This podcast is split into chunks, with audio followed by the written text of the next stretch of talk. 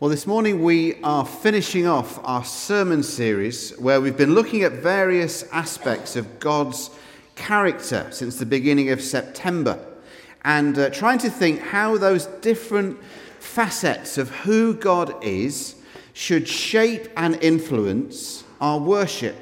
Not just our worship when we come together on a Sunday or in a connect group or in a student huddle, uh, but how we live our lives of worship Monday through to Saturday. Um, because who God is should change the way in which we think about ourselves, the way we think about the world, the way we think about God Himself, and particularly the way we think about people who don't know Him. And this morning we want to finish our sermon series looking at this particular aspect of a description of Jesus who is described in the New Testament as our great high priest.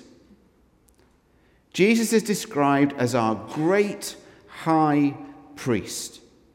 And what we're going to look at this morning is why that's important, why it matters, and what the implications are for you and for me, for the church and for the world.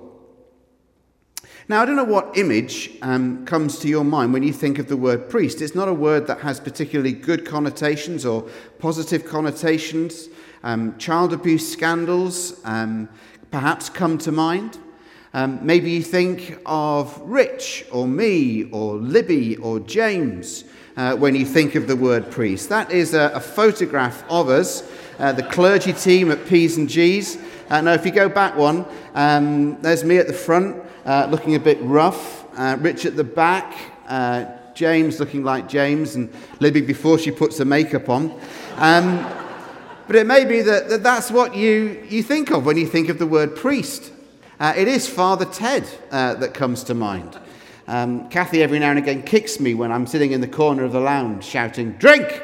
Um, just to sort of wake me up.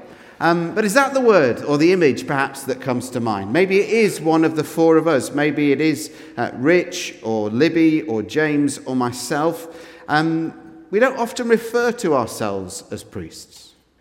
Um, but we do act as priests. Um, we have a priestly function. We belong to a denomination that believes in uh, bishops, priests, and deacons, and each of us are ordained priests.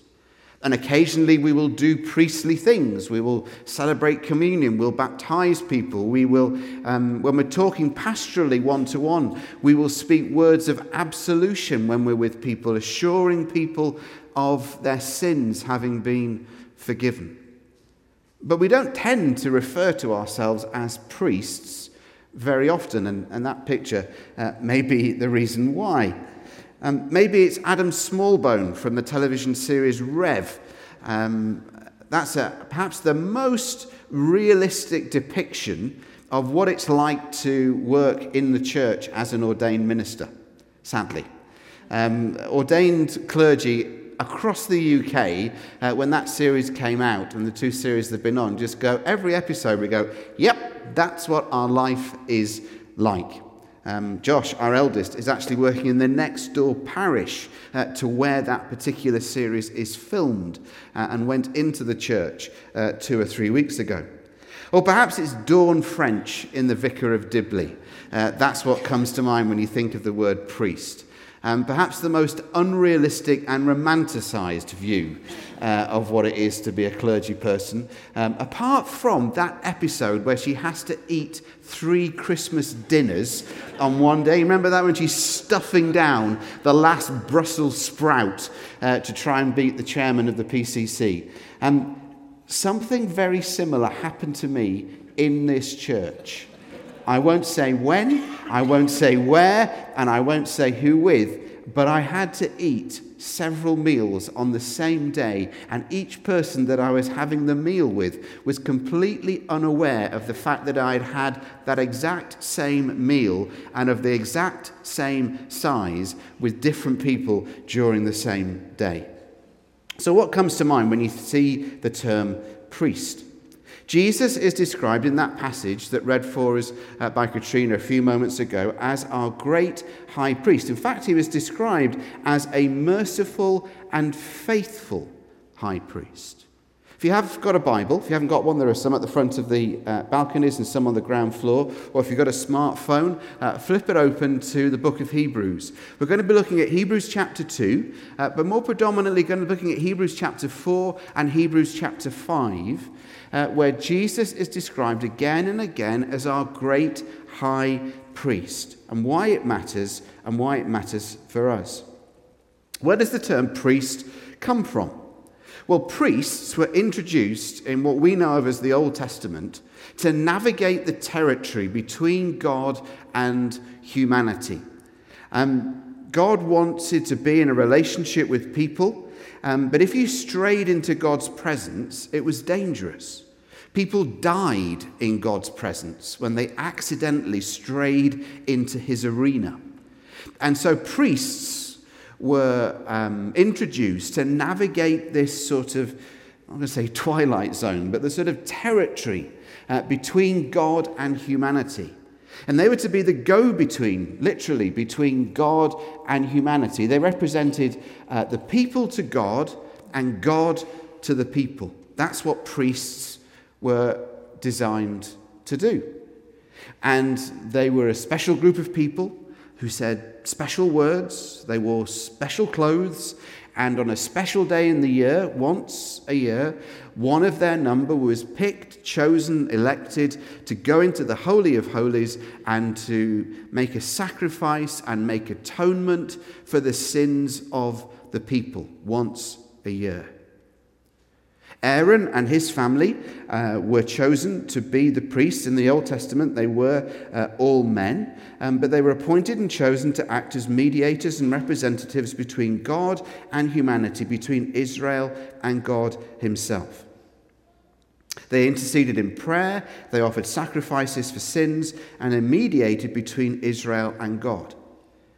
But if you flip over in the book of Hebrews to Hebrews chapter 5, you'll see there that Jesus is described not just as a great high priest, but as a priest in the order of Melchizedek.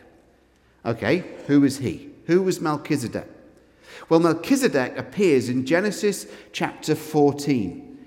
And in that chapter, he's described as blessing Abram.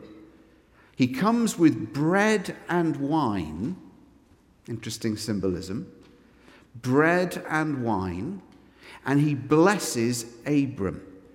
He's described as the king of Salem and the king of righteousness. So, the king of Salem, the king of Shalom, the king of peace, and the king of righteousness. And he comes to Abram with bread and wine. Now, in those symbols and in those terms, bells should start to ring. The King of righteousness, the King of peace, bread and wine. Jesus is a priest in the order of Melchizedek. He comes as the Prince of Peace. He comes as the King of righteousness.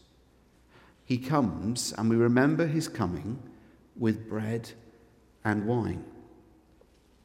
But in what way is Jesus a priest? Well, it is very quickly in three ways that we're going to look at this morning as a victorious priest, as a compassionate priest, and then as an obedient priest. Firstly, a victorious priest. Now, this isn't a word that you normally associate with the word priest. Okay, you won't look at rich or me or Libby or James and think, ah, there is a victorious priest. Uh, you might look at Rich when Birmingham City have won and say, there is a victorious priest. Uh, you might, on less occasion now, look at me when United win and say, there's a victorious priest. But Jesus here is pictured and described in chapter 4 and verse 14 as a victorious priest who, through the incarnation, that's his becoming a baby, becoming a human being, through his death, resurrection, and ascension, he is now ascended into heaven. Jesus has triumphed over sin, evil, and death. So he is the victorious high priest. And because he is the victorious high priest, there is now, on one level, no need for any other priests.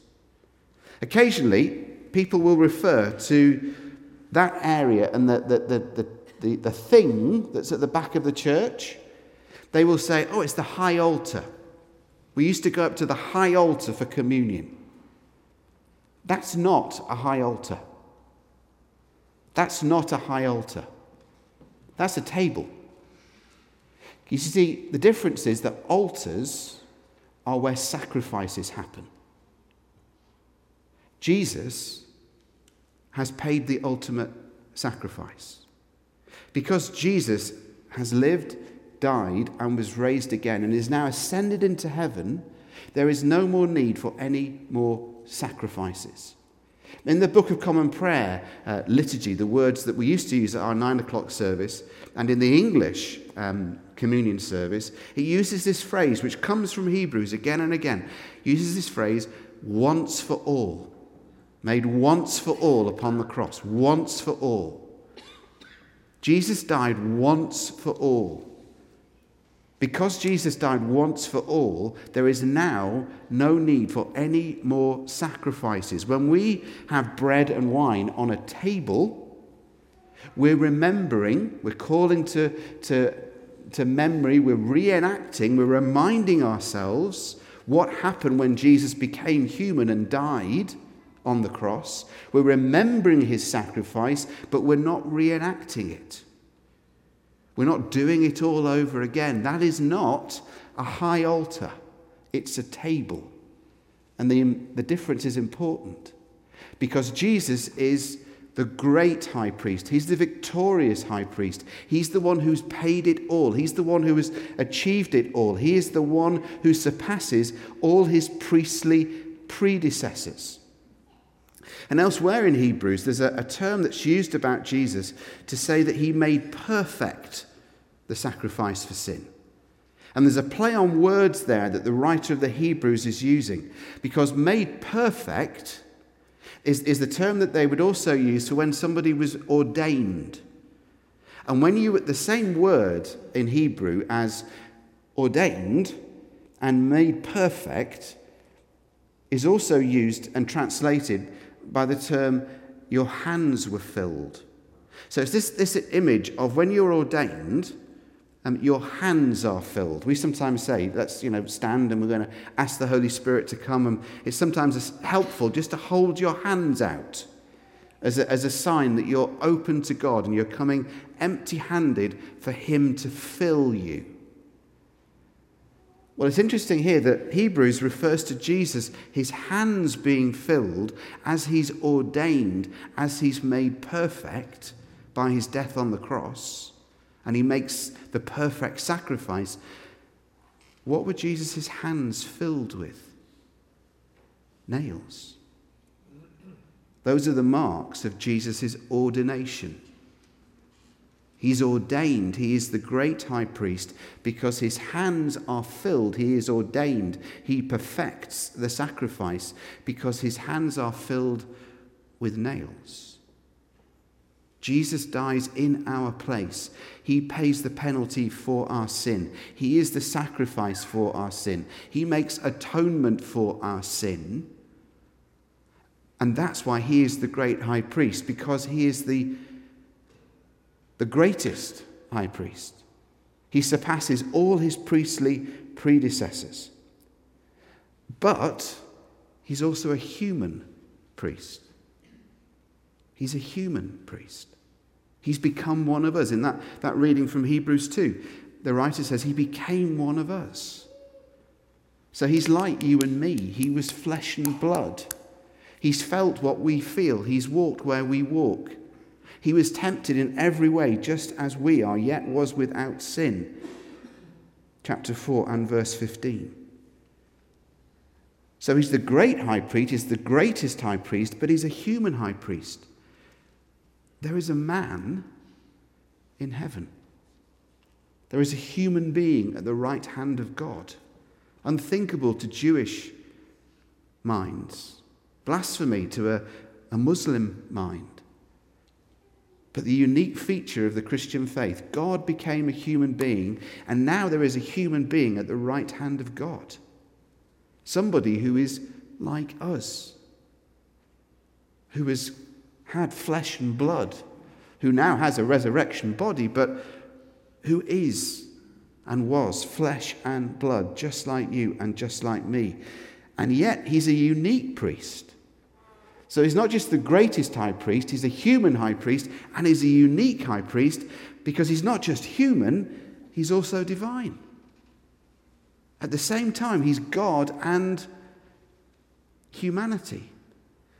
Not like somebody put it, divinity um, ins- inside a human being, like something inside an envelope, like a letter inside an envelope. And not God and humanity together within the same f- sort of skeleton or flesh, like two people inside a pantomime horse.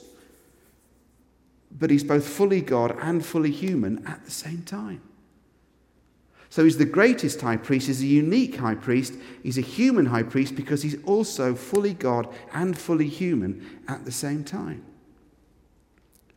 So he is the greatest high priest. Secondly, he's a compassionate priest. Chapter 4, verse 15 through to chapter 5 and verse 3. Here we have God's criteria for selecting priests. Rich and Libby and James and I are involved in advising people who think that God might be calling them to be priests. Rich does a lot of his time in his ministry because he's what's called a DDO, a diocesan director of ordinands. And Rich uses criteria to help people who think that God might be calling them to ordain ministry in the Episcopal or Anglican church. And he uses set criteria. Well, in chapter 4, verse 15, through to chapter 5 and verse 3, we have the criteria that God uses. Every priest, it says in chapter 5, verse 1, is selected from among the people and is appointed to represent the people in matters related to God. And look at this criteria in verse 2 of chapter 5. He's able to deal gently with those who are ignorant and are going astray, since he himself is subject to weakness. So, one of the key criteria that God looks for are people who are gentle, people who are conscious of their own weakness, people who are not self selecting, but who are chosen by others. That's really important. People who come to see Rich or, or, come to see me or Libby or James who think that God is calling them, it's not enough for them to say, I think that God is calling me to be a priest. And it's not as though the church goes, well, we're so grateful. We're so grateful. I mean, frankly, you know, we wondered how we've got this far without you.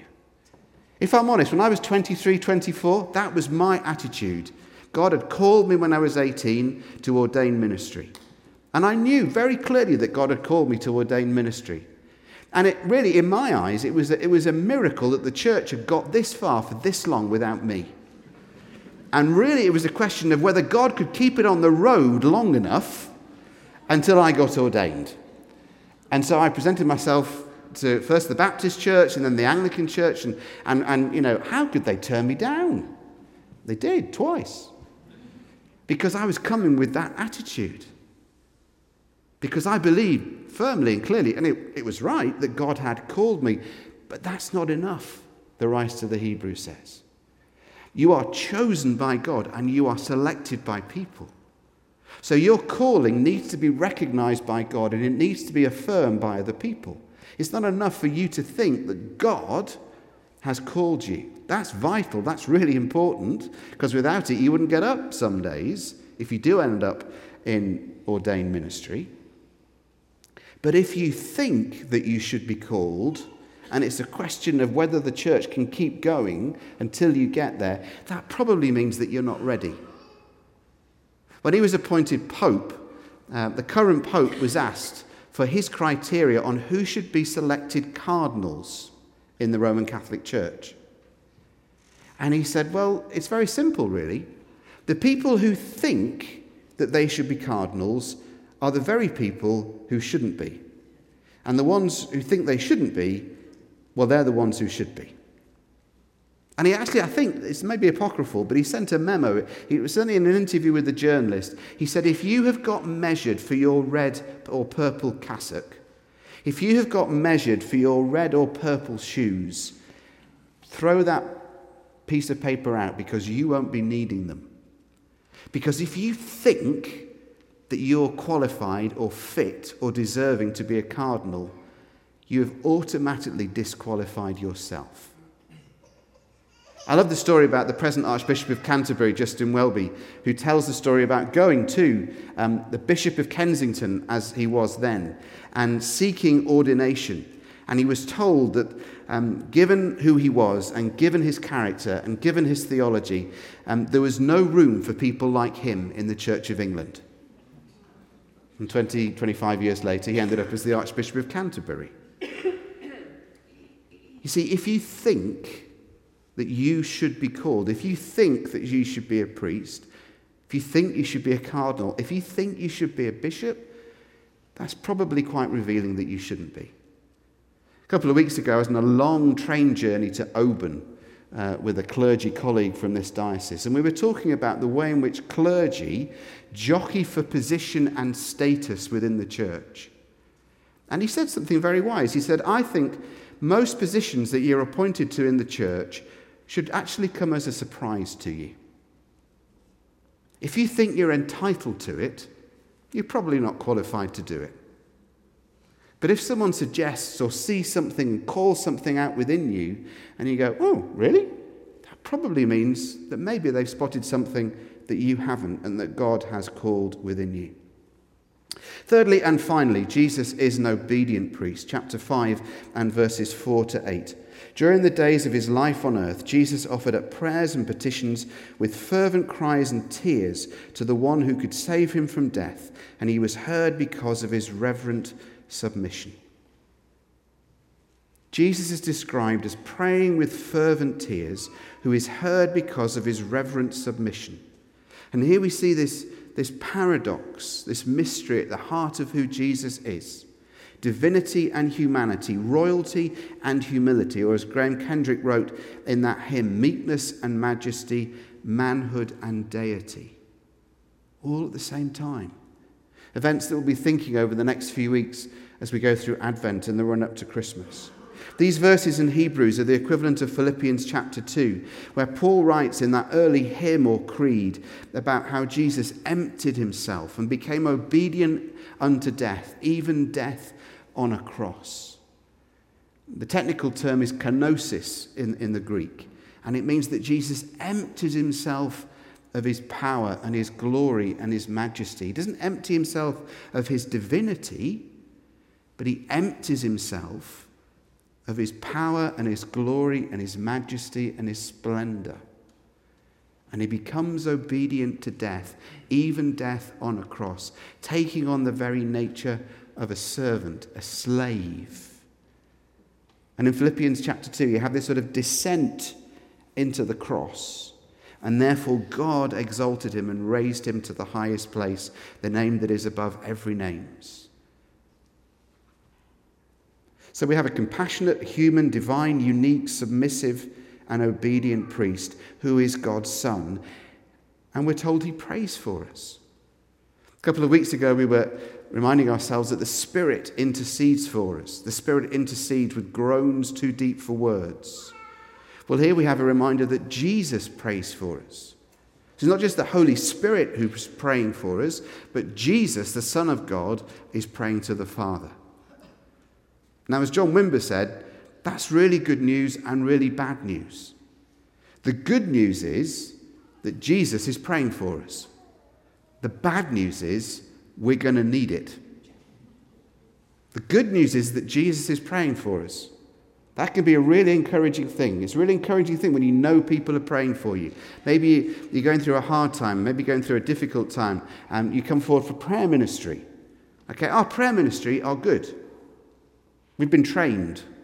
Some of us are even professionals. And that can be encouraging, really encouraging to have somebody or a couple of people stand with you and pray for you and just pray into that thing. That's really encouraging. But how much more encouraging to know that Jesus is praying for you? I mean, never mind Rich Cornfield, Libby Talbot, Dave Richards, James Green, or Joe Hockley, or, or anybody else who's on the prayer ministry team. Jesus is praying for you. Well, that's really good news. But it's also really bad news because you're going to need it. I'm going to need it. Jesus is praying for us. But why does all that matter? Well, it matters because elsewhere in the New Testament, the church and you and I are described as a royal priesthood. So, this is one of the reasons why we were going through this sermon series, why we decided not to wear robes at our nine o'clock service anymore. It's one of the reasons why we don't wear robes at these services at the 11 or 7. And we very, very rarely, apart from at funerals, will wear a dog collar.